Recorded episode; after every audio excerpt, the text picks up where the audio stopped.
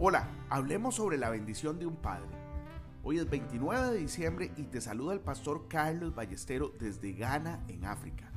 Como todos los días, yo le oro al Señor para que ponga en nosotros un corazón puro y su presencia nunca, nunca se aleje de nosotros. En Éxodo veinte doce leemos: honra a tu padre, para que tus días se alarguen en la tierra que Jehová tu Dios te da. Este es conocido como el primer mandamiento con bendición. Hoy te quiero recomendar leer y meditar Efesios seis del versículo uno al cuatro. Los padres tienen el poder de bendecir y maldecir. Ellos están sentados en una silla de autoridad que ha sido dada a ellos por el mismo Señor. Hay un tremendo poder liberado cuando un padre habla una bendición sobre un hijo.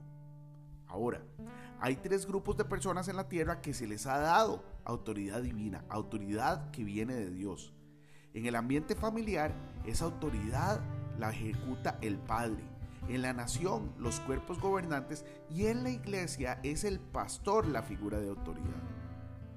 De acuerdo con las instrucciones de Dios, todos debemos someternos a las autoridades que nos gobiernan, porque las autoridades que existen han sido establecidas por Él.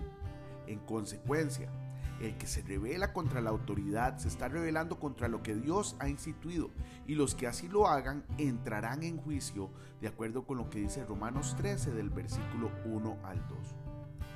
Tu relación con cualquiera de estas autoridades es vital para tu existencia en esta tierra.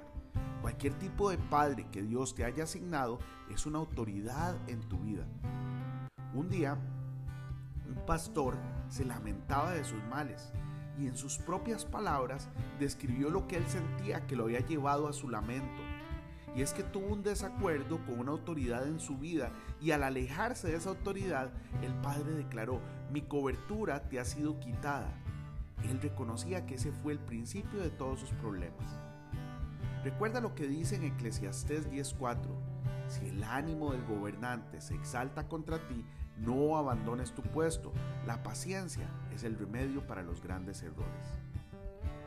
Hoy, esfuérzate por obtener la bendición y no la maldición de una figura de autoridad que haya sido puesta en tu vida.